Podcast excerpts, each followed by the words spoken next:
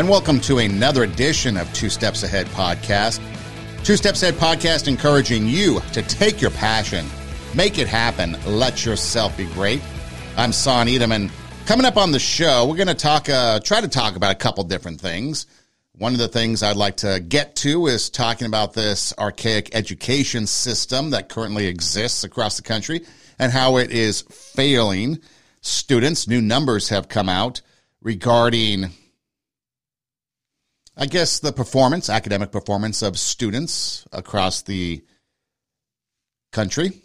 Get to that. Also, if time permits, I've been posting some old baseball videos on social media, clips from the 80s, 90s, even earlier, the 50s, 60s, uh, Babe Ruth, some of the, the great moments in Major League Baseball history, and it's gone over pretty well. It's been fun to reminisce about some of the greatness that took place in Major League Baseball over the years. And so, if we get an opportunity, I will let you know what that's about, but more importantly, who I think is the greatest baseball player of all time.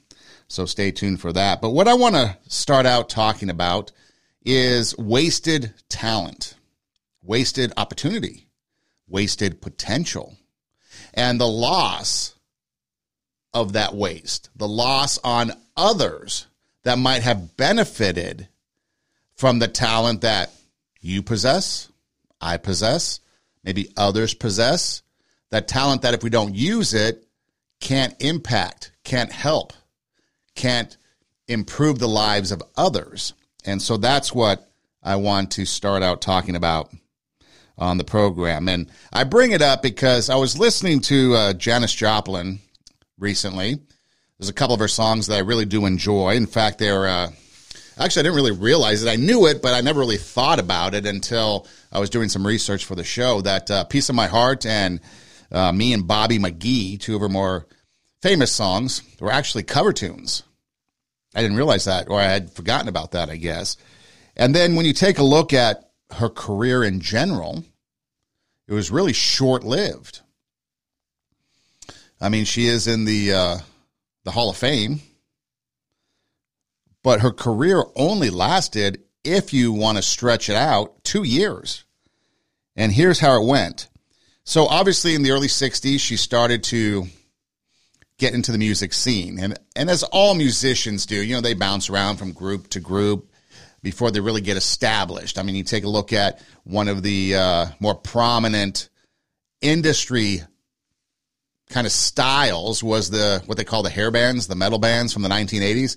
You look at the history of those groups and you see a lot of musicians that were in different bands before they came together and formed what became their hit band.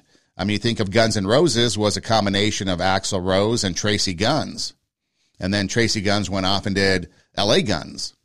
And Guns N' Roses stuck with uh, Axl Rose. And you look at Slash and the bands he performed with and and uh, some of the others before they came together and how they came together.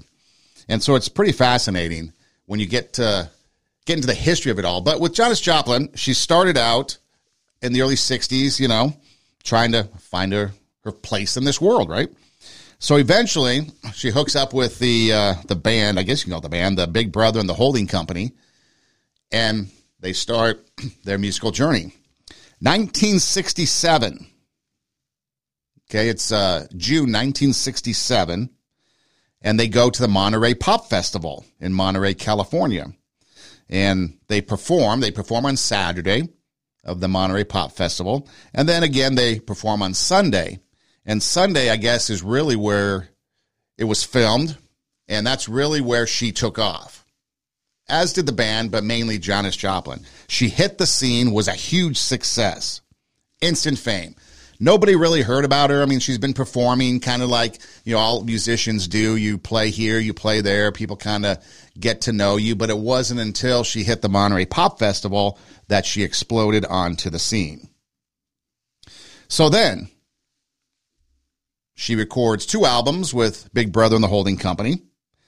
But really, after that performance at the Monterey Pop Festival, it's pretty evident that she was going to be solo. And so she does. After a couple albums, she breaks off with the band, goes solo, kind of forms her own new band, her backing band, the Full Tilt Boogie. And then August 1969, she takes the stage at Woodstock in a performance, in a highly anticipated performance. But again, you had the Monterey Pop Festival where she had national exposure and became a huge success. Now remember, there's no social media, there's no cable TV, there's no MTV. Not seeing music videos played anywhere. You're probably reading about her in Rolling Stone magazine and maybe some other publications. So you're getting very limited access to Janis Joplin unless you maybe go to a show. But on the national stage, national audience, things like that, you're very limited, unlike today. So, 1967, Monterey Pop Festival, huge success. By August 1969, Woodstock, she shows up, and in the end, after she gets done singing, the response was it was horrible.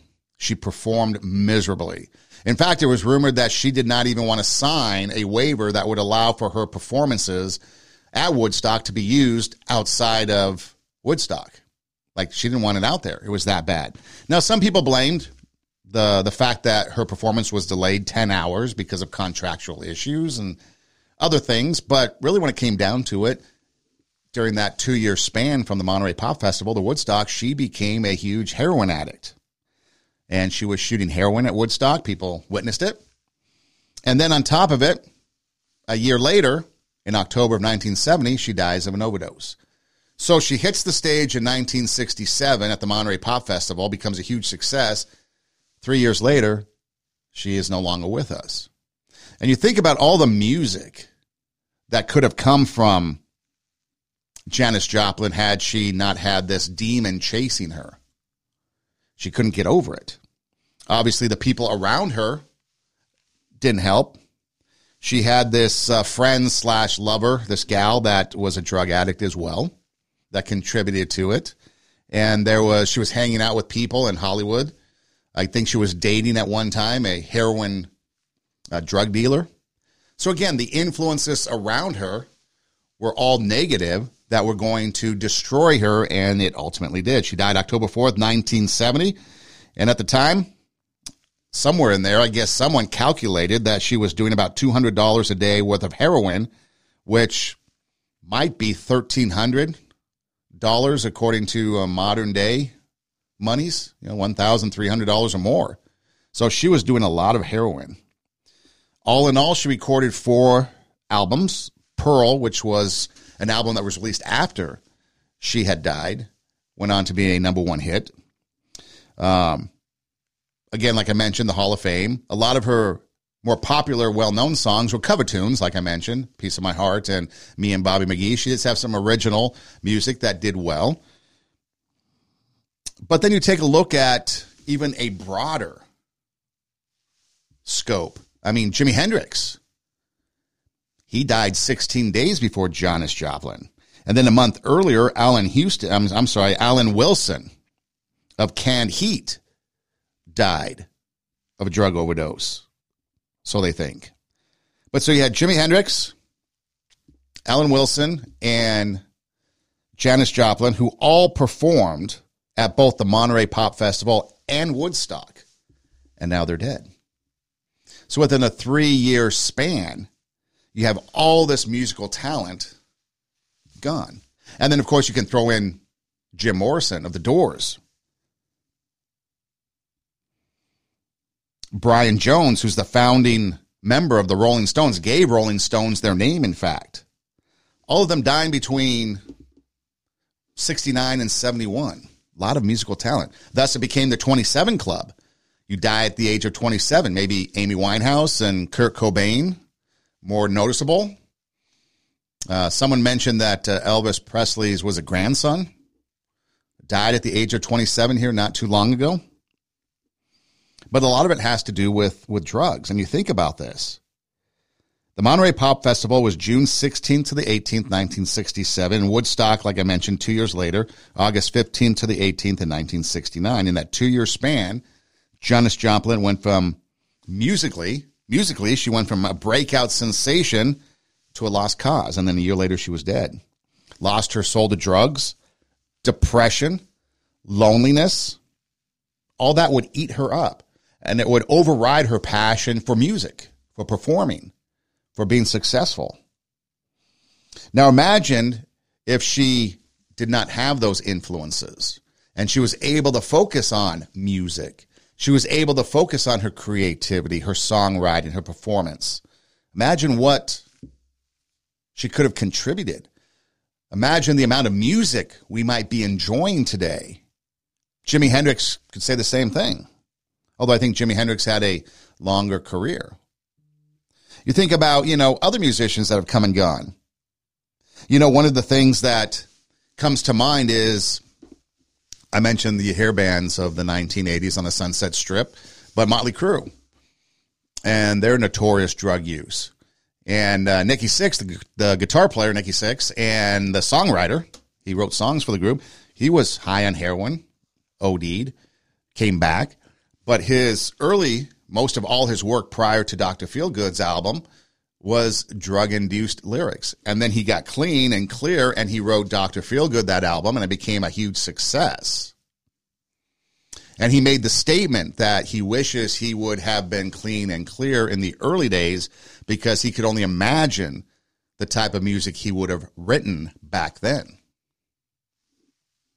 So even for somebody like him, hardcore drug user, he realized the impact he could have had and the music he could have written if he had stayed sober.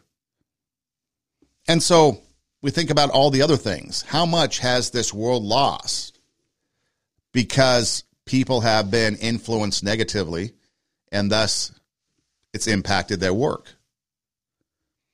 And it could be music, it could be business, it could be science, it could be a number of things. But because we were sidetracked, we weren't able to, one, accomplish those things, but two, as a world, enjoy those things that could have been created or the byproduct of a person's life had they been able to achieve their goals. And you think about us. I mean, lowly people, right? We're not big musicians. We're not on the world stage. We're not performing at festivals. But what are we doing? Are we actually going after and achieving the goals that we have set for ourselves? Are we actually going after some of those things? Or are we allowing other influences? Are we living life to the fullest? Or are we giving way to those things that come our way that knock us off our journey? Are we giving it our all? Or are we wasting our talents away on the demons that are chasing us? What are you? What am I? What are we denying this world that we could give them, but we're not because we're being distracted by other things?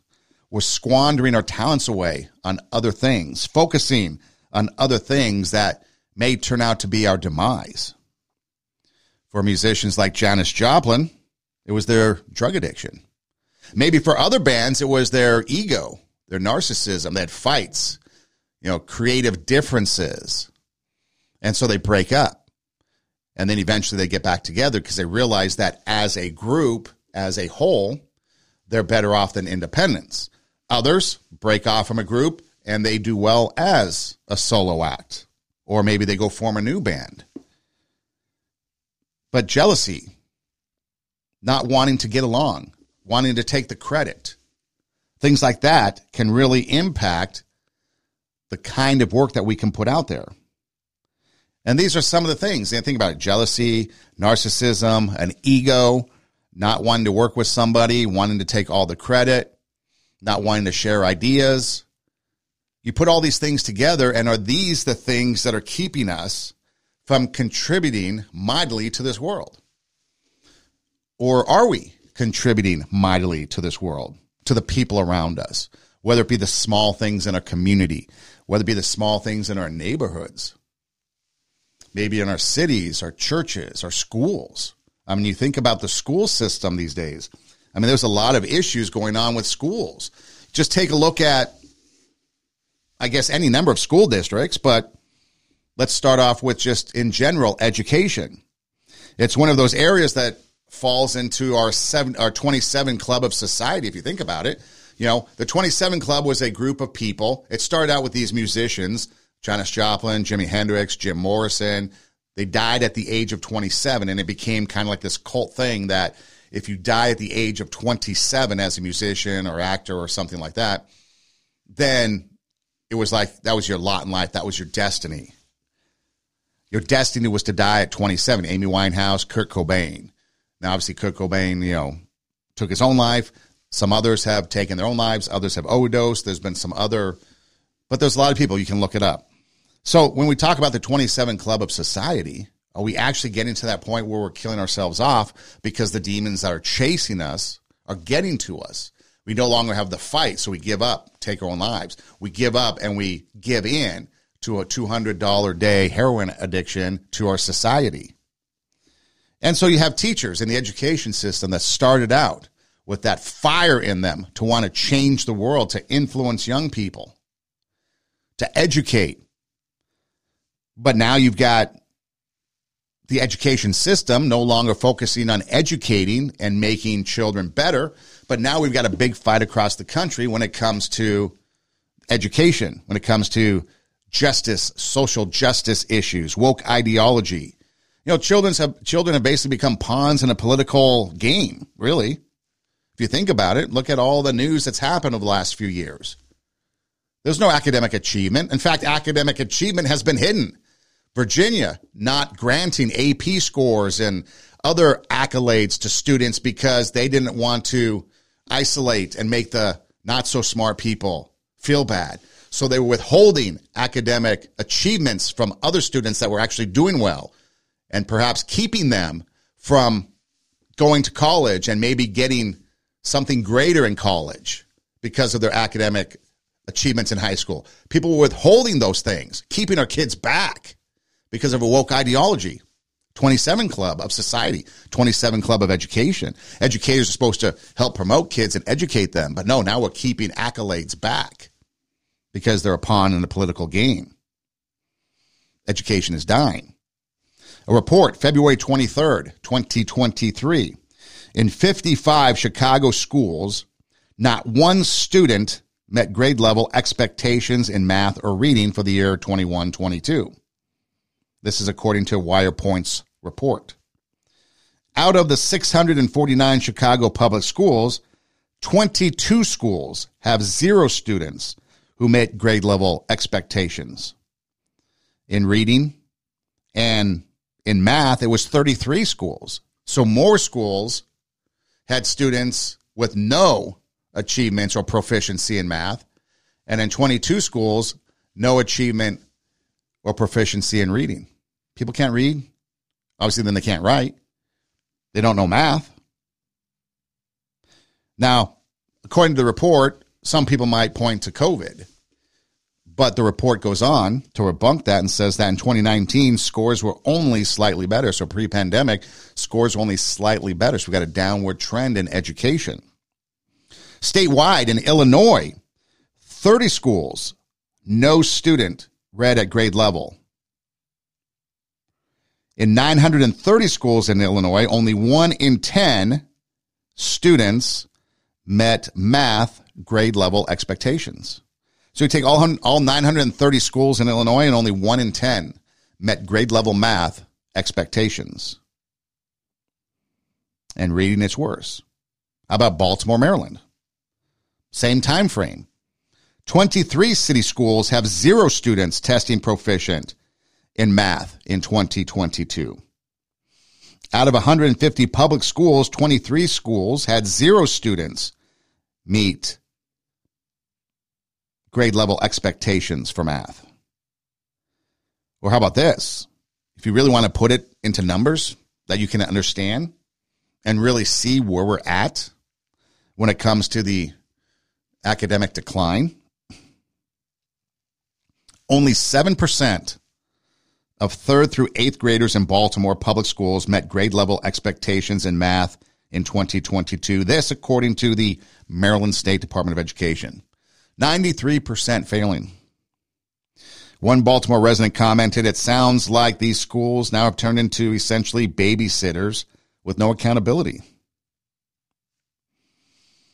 And when you think about Chicago and you think about Baltimore, one thing that does come to mind is the people who live there.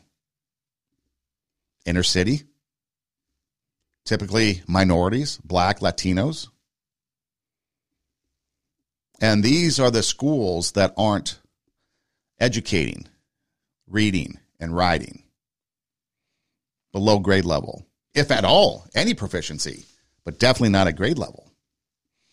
So let's step outside of that for a moment. What about a place like Nebraska? Omaha, Nebraska.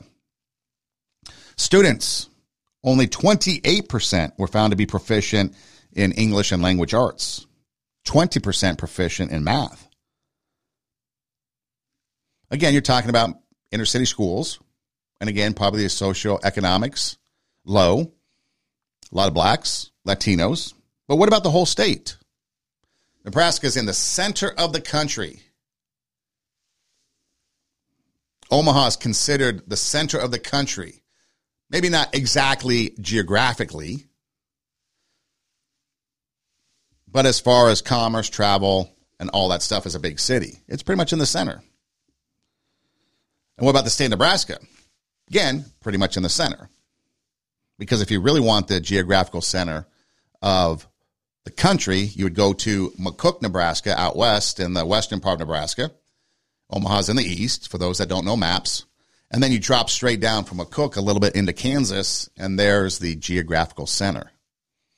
Okay. So Nebraska is pretty much in the center, is my point.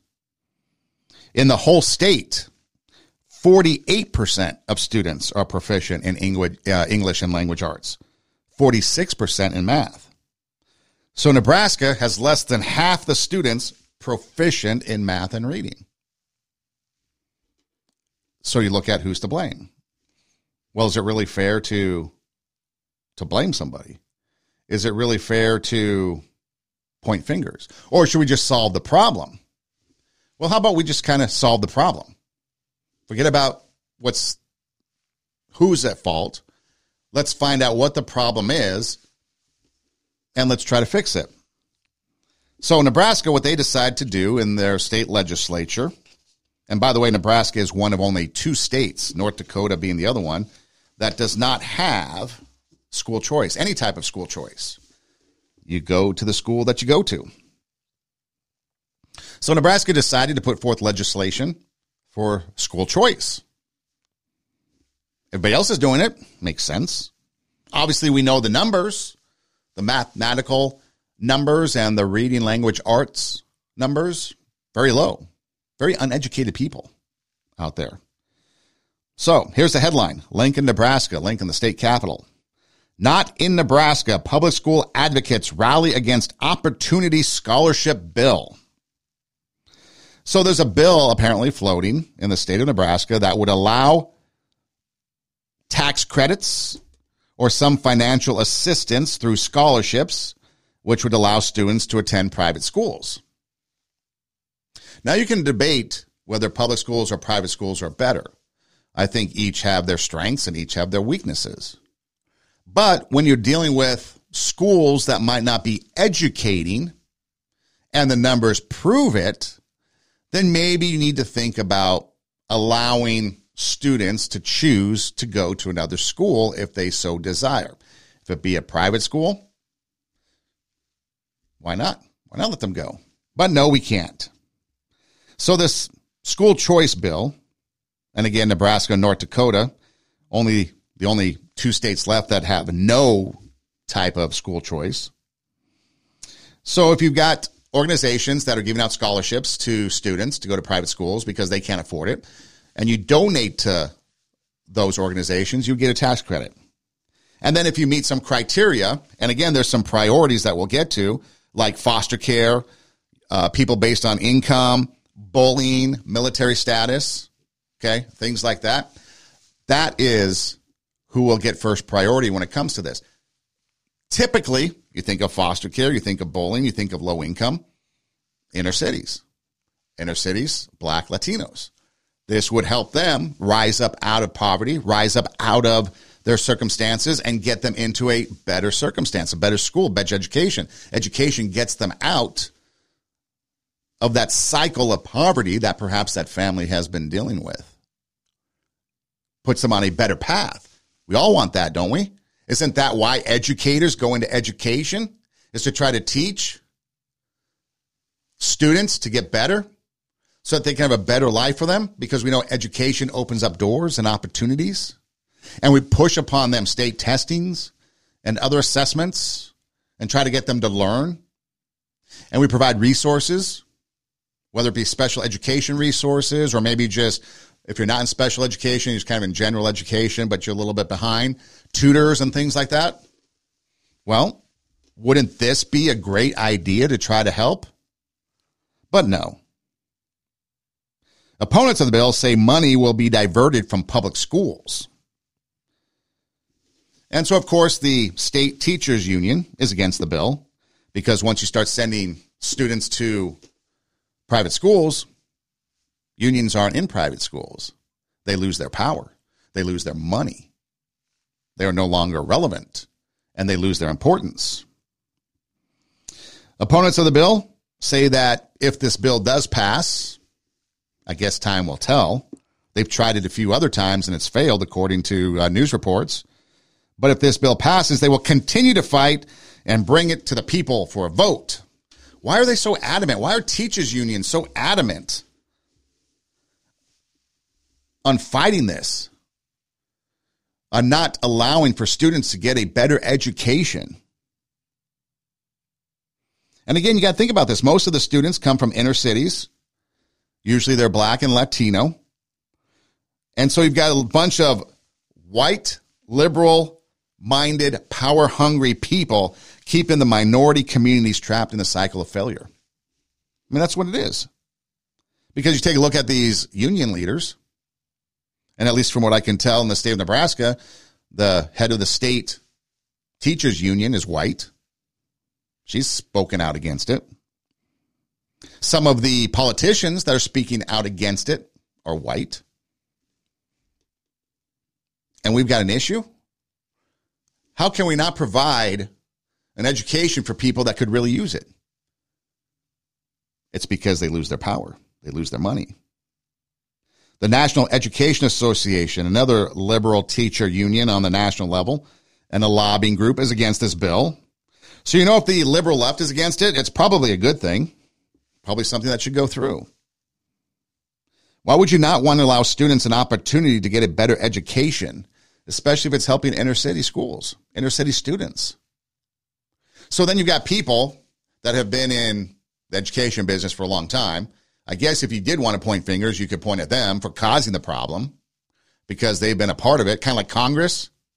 If I can use an example, You've got Nancy Pelosi, Chuck Schumer, Mitch McConnell. You've got all these politicians that have been there for 30, 40 years, and they still today bitch and moan at each other because something isn't done, like maybe immigration or whatever long-standing crisis this country has is facing. Well, you've been in politics, you've been in office for 30, 40 years. Don't look at me to fix the problem. I mean, I'll fix it, but don't look at me as the source of the problem or blame me. You've been in control for years. Take a look at gun control. All of a sudden, the Democrats are blaming the Republicans about gun control. Was it not just too long ago that the Democrats had the White House, the Senate, and Congress? The House of Representatives, they had the whole entire government. They did nothing. And now they're out of power on a complete level. And so now they bitch and moan about the other side. And that's it is because they don't care about you. They only care about their power.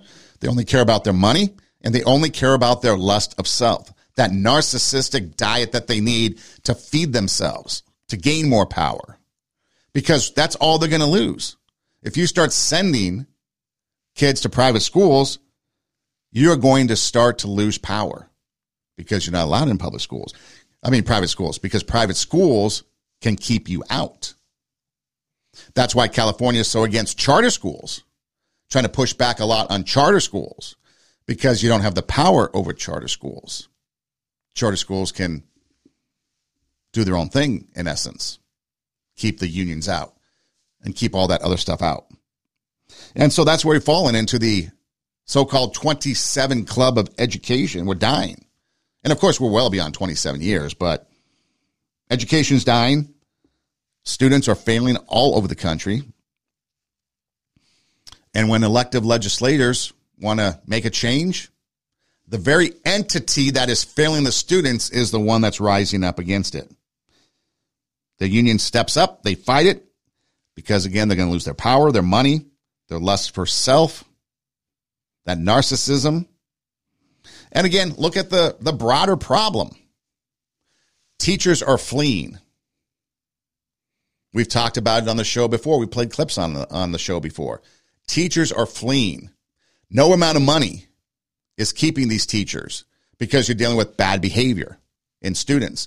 You're dealing with no help from districts. You're dealing with overworked, shorting uh, staff shortages. So a short, a shortening of workers is making those that are working having to work longer, and the pay isn't worth it. People are turning down money to go anyplace else. And in fact, a lot of retiring type teachers are telling younger people, don't go into teaching. It's not worth it. A lot of burnout, a lot of extra hours, a lot of stuff you have to deal with that you don't expect. In fact, teachers are fleeing so quickly, they're leaving faster than people leaving California, New York, and Illinois.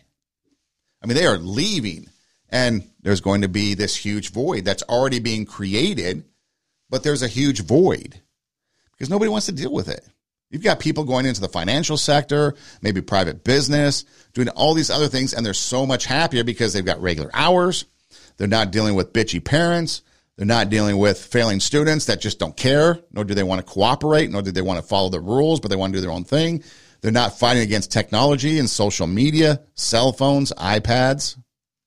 They're not dealing with a shortage of personnel to help out support staff with fat cats sitting down at the district making a boatload of money, not in the classroom, but yet trying to dictate what students and teachers should do in the classroom when they're not in the classroom, dealing with behavior issues with no consequences whatsoever.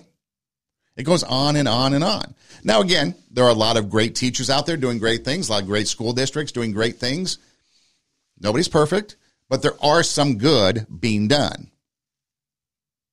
Okay? Not one size fits all problem, not one size fits all solution. There are some good people doing some good things out there. But when we look at the numbers, Baltimore, Chicago, and then we spread it over to Omaha, and you can look at any other city. I'm sure LA Unified, same way. And you're sitting there and you're looking at these things. It's like, what can be done? And so you come up with an idea like school choice and it gets shot down. And that's just where we're at. So, what can be done? Well, I think personally that the crisis is going to get worse. And these same leaders that are the root cause of the problem, and maybe it's intention, maybe it's unintentional, maybe they didn't realize and they didn't see this coming.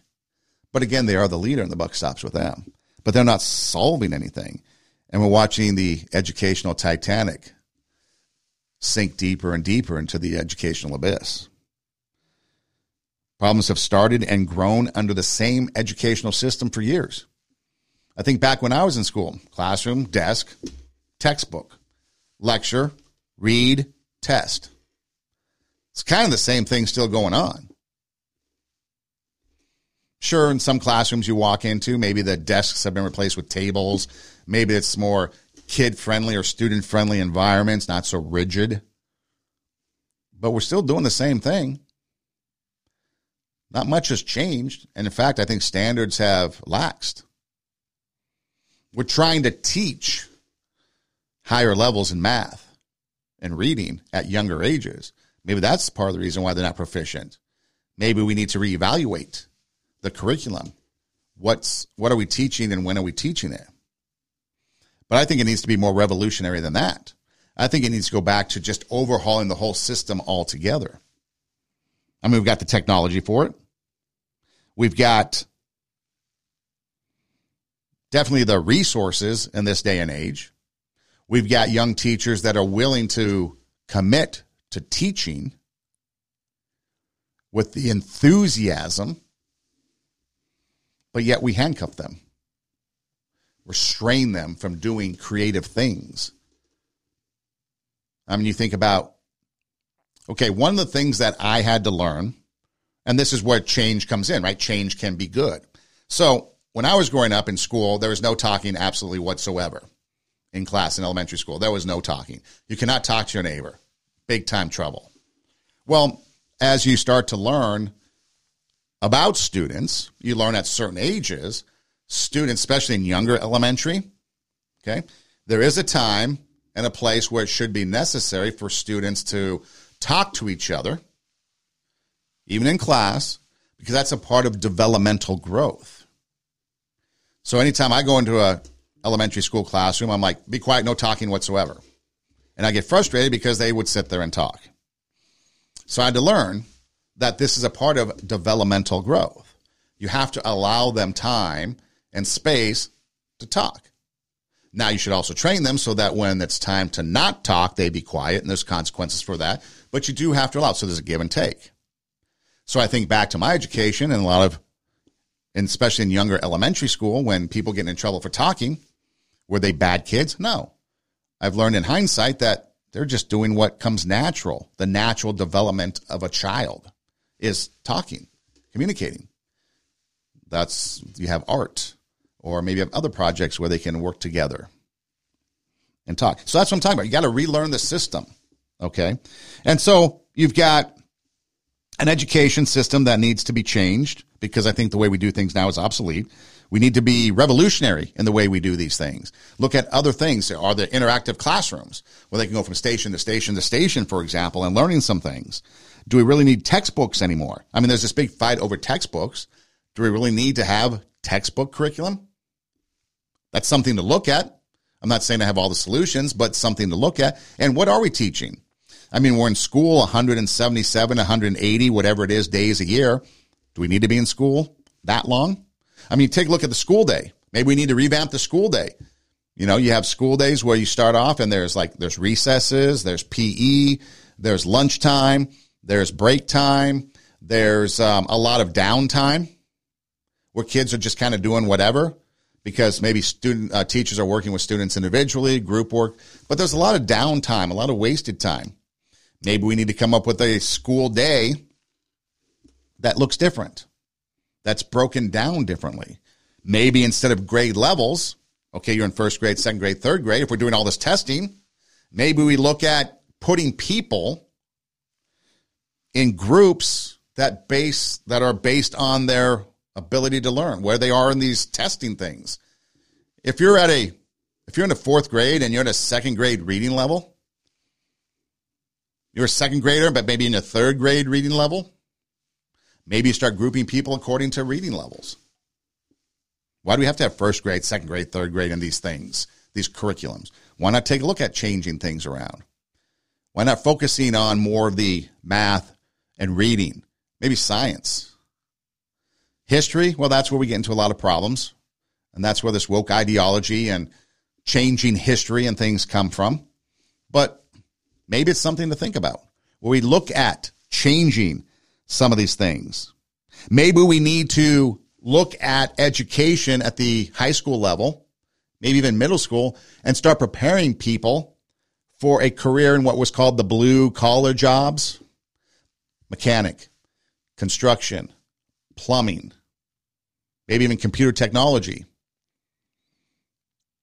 I remember there was a school, the um, Los Angeles the Catholic Archdiocese had a school. I think it was a part of all their school systems at one time, but I believe it was Don Bosco was the last one.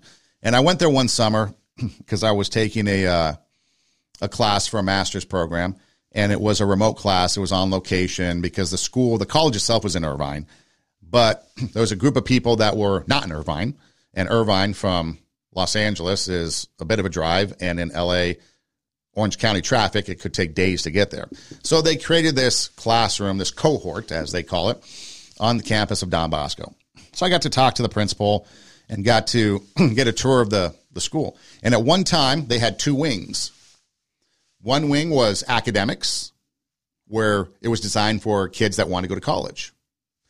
The other wing was designed for kids that weren't going to go to college. And again, this is not necessarily inner city, but it was in a heavily Hispanic part of town. Okay. So they would do their core requirements to graduate, but instead of taking AP courses, they would go and learn mechanics. There was a construction where they'd actually build this mini house. It was a part of their semester of instruction in, in uh, construction. I think there was some culinary arts types things. Don't want to call it home ec, but it's culinary arts. And so there's a few options, and I forget what the others were. But this whole wing had become obsolete. Why? Because the state of California came in and said that you have to push everybody to college. This has to go away with, otherwise you lose accreditation. Threaten them with accreditation. So this high school from the Catholic Archdiocese that was serving both types of students. One that were going to be more job career minded versus educational career minded. And they're putting people out there. And he told me that once they made that shift, lost a lot of students. People just stopped going to school because there's no longer a drive for them because they did not want this, nor do they maybe understand it. I mean, who really does understand calculus and trigonometry? Few of you, maybe. People barely understand fractions. The irony, though, when you were building a house, you were learning measurements, you're learning mathematics, geometry. When you're doing mechanics, you're learning some of those same things. The application was different. And so California Department of Education came in, shut it all down, and they lost it. But maybe it's time to get back to that. Maybe it's time to start looking at the revamping of reading skills and math skills and science, more interactive, bring it outside businesses. I mean, you think about teaming up with zoos, think about teaming up with other entities in the community that might be able to come in. I remember my senior year, we had to do economics. Uh, I think the principal was the economics teacher officially, but some lady from like JP Morgan or whatever financial institution came in and basically taught us the class, taught us about stock trading and things like that, the uh, the economics of it. Why not bring in professionals that might be able to help out? Again, creating the blue collar sector jobs, allowing that kind of two pathway system might be important, but it's going to take radical change. But when you have radical change, what's going to happen? You're going to have people push back. You got people fight. You're going to have the liberal unions pushing back because they're going to lose power, lose money.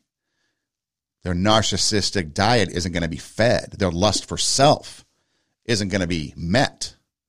We're not going to give in to them.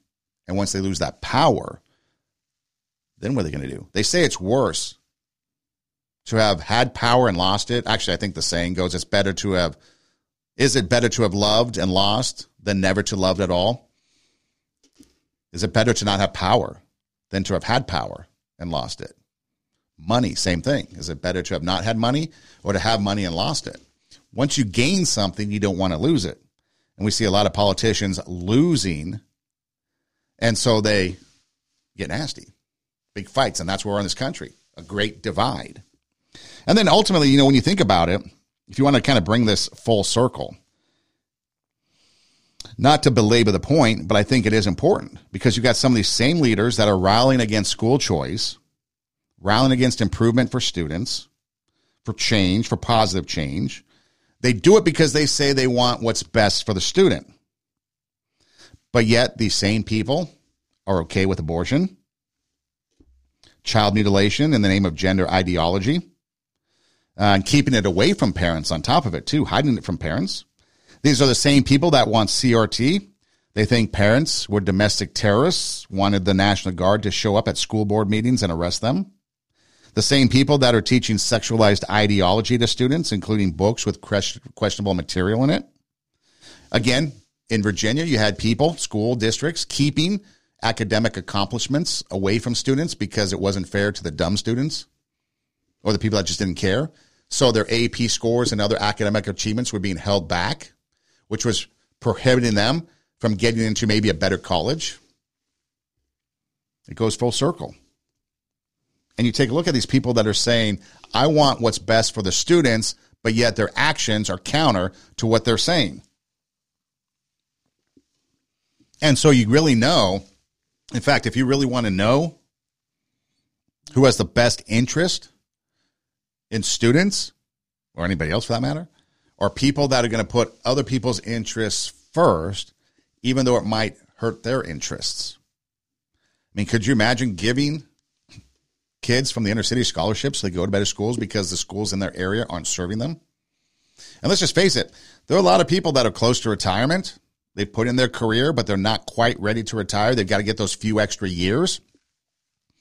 They're done. They just don't want. I know some teachers that are like that. They're done, but they don't have the energy to put in. And so they're just buying their time and they're doing whatever they have to just survive and get by. And they don't care. They're just going to serve their time. Why not check retirement? Why not revamp the retirement system? How effective is a teacher who's looking to try to get to 30 years sitting at year 28 and they're done? They just have no interest whatsoever, but they can't retire because they need two more years. How effective are they going to be at teaching? Probably not very much. And so then again, when it comes down to it, how can we bring out our inner greatness? Because after all, I say it and I play it time and time again. We have greatness within us. You have greatness within you. You have the ability to do more than you can ever begin to imagine. See, I believe that anybody through observation and practice can perform at the level of excellence. But when you're pursuing your greatness, this is worth writing down. You don't know what your limits are, and you act like you don't have any. So I say to you, you have something special. You have greatness within you. And just that right there alone should be where the bar starts. Greatness in us, is it coming out? Are we trying to bring it out? Or are we just status quo? Are we trying to bring it down? Are we trying to raise the standard so that others will raise their standard? Or are we just par for the course? Are we the ones that are putting it all on the line so that others can benefit from our talents, our abilities, our greatness? Or are we like the Janis Joplins and we get sidetracked by the negative influences, our demons that destroy us? Sometimes we have to speak out. Speak out against friends, family, speak out against all different types of people and take that risk because those are the demons in our lives. Those are the things that are distracting us from bringing out our ultimate greatness. Having years and years and years of product that benefits and improves other people. And it could be anything. It could be not just in education or business or music, but it could be anything. You know, are you a alcoholic? Are you drinking too much? And so therefore your life's going to be cut short. Diet. Are you eating healthy or not? And therefore perhaps maybe your diet might cause you health issues. What about your job? Are you just showing up late, not doing what is required of you, and eventually you lose your job, and that's going to affect people? Or you're striving to do well to get a raise, maybe to get a promotion, maybe get into management so you can help others in your family, your friends, neighbors. Are you trying to seek an education? Because getting an education, whether it be a high school equivalency or maybe a AA degree, maybe a bachelor's degree, Maybe that's going to help your situation. Maybe it's rough. Maybe it's tough. Maybe it takes some sacrifice. But maybe you decide to do that because you know it's going to be better for others. And so you try, you put it out there on the line so that in the end, people have enjoyed the byproduct of your life. You enjoy the byproduct of your life. The people around you that are just even watching you are enjoying the byproduct of your life. We've talked about it before. You're the type of person that walks into the room and you bring love, joy, peace, patience, gentleness, goodness, self control, positive attributes. Or you're someone that walks in that's negative, hateful, vengeful, strife, bitterness. When people look at your life, what do they see? Is it something that they want to continue to watch? Or do they turn it off because it's just way too much? Doesn't impact them positively enough? That's a question that you're going to have to decide.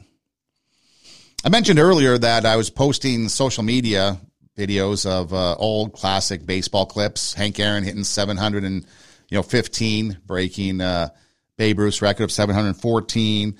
Rickey Henderson stealing whatever base it was that made him the record holder. Um, and all these different clips, you know, George Brett and his pine tar incident against the Yankees, managers and umpires arguing.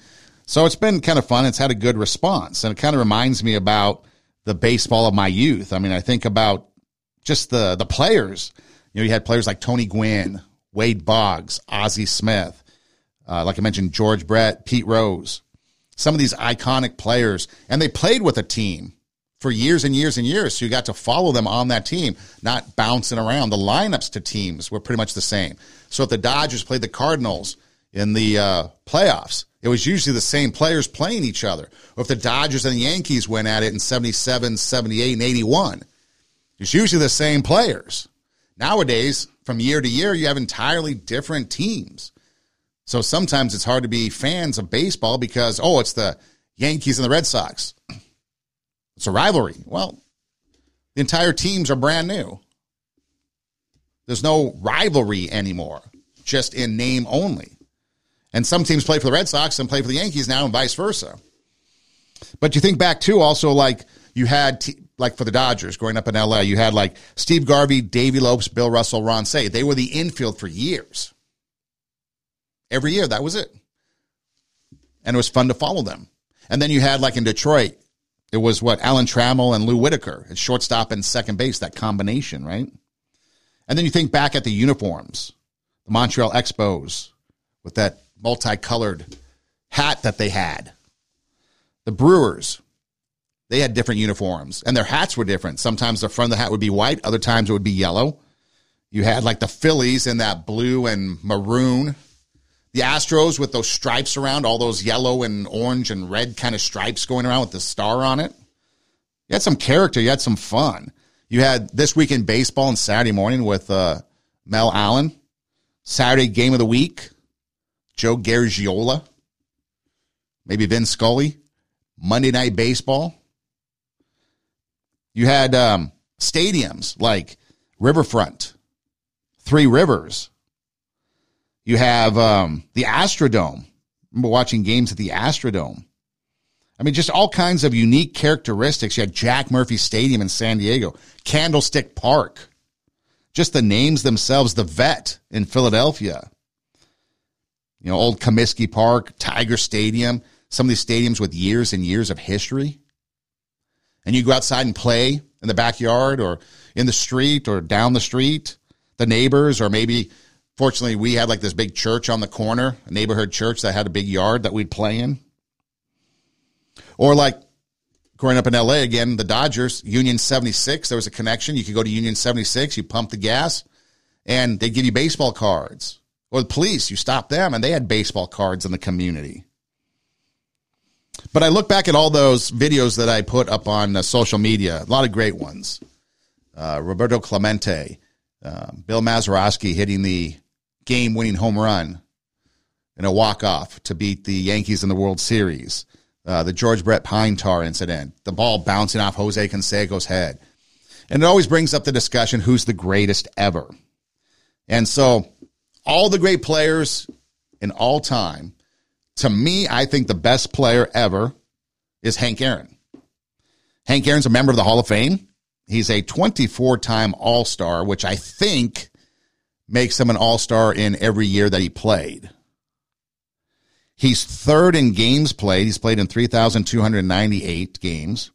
He's second in at bats, fourth in runs, third in hits, second in home runs behind Barry Bonds, but I think a lot of people consider an asterisk next to Barry Bonds. You can debate that with your buddies, but uh, again, second officially in home runs, first in RBIs.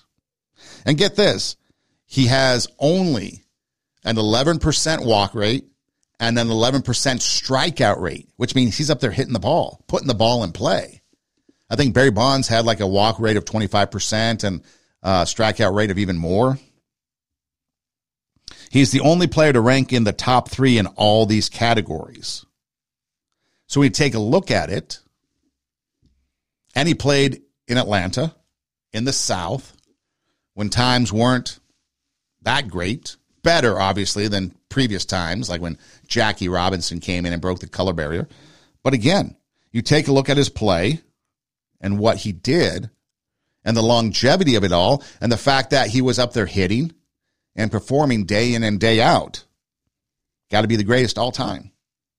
Some others might be Pete Rose. Pete Rose is up there in some of the hit categories, hits at bats, um, runs, but lacking in the power numbers. I think he's got uh, up there in the doubles.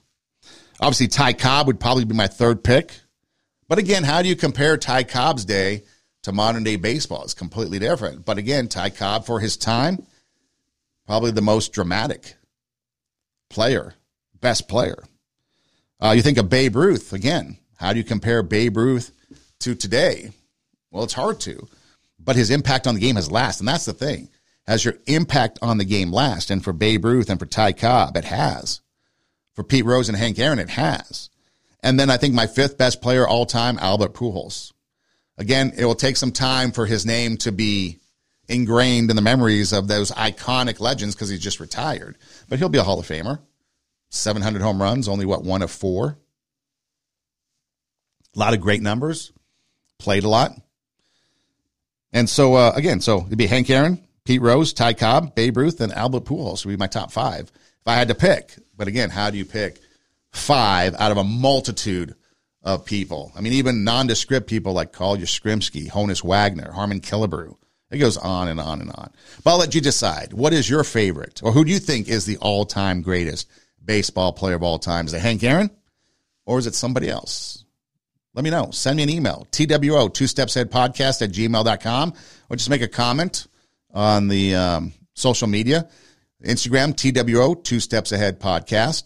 You can check out our website, radiowarp.com. That's radio, W A R P, radiowarp.com. You can click the Two Steps Ahead podcast logo that flies by. Click on that, it brings you to the page. All of our videos from Rumble. Click on the video and play a video of a podcast, or if you want to listen to the audio portion, there's an orange bar that goes across the middle. That's our SoundCloud. Click on that, and it takes you to the SoundCloud page so you can listen to the audio version. You can actually download the audio versions and take them with you on the go. Or you can just listen anywhere you listen to podcasts Spotify, Pandora, iHeart Media Podcasts, Google Podcasts, Apple Podcasts. We're pretty much anywhere and just internet search TWO, Two Steps Ahead Podcast, and we pop up. And then, of course, hey, uh, hey Siri, hey Google, hey Alexa, play TWO, Two Steps Ahead podcast, and our latest episode will pop up. So, what are you going to do? Are you going to be somebody that gets out there and gives it your all, gives it your best, so that other people can enjoy the work that you do, or you can concede to the demons in your life and not give those others that enjoy the work that you do in life the byproduct of your life. People enjoy it, whether you think it or not. People are going to enjoy the byproduct of your life, no matter what it is.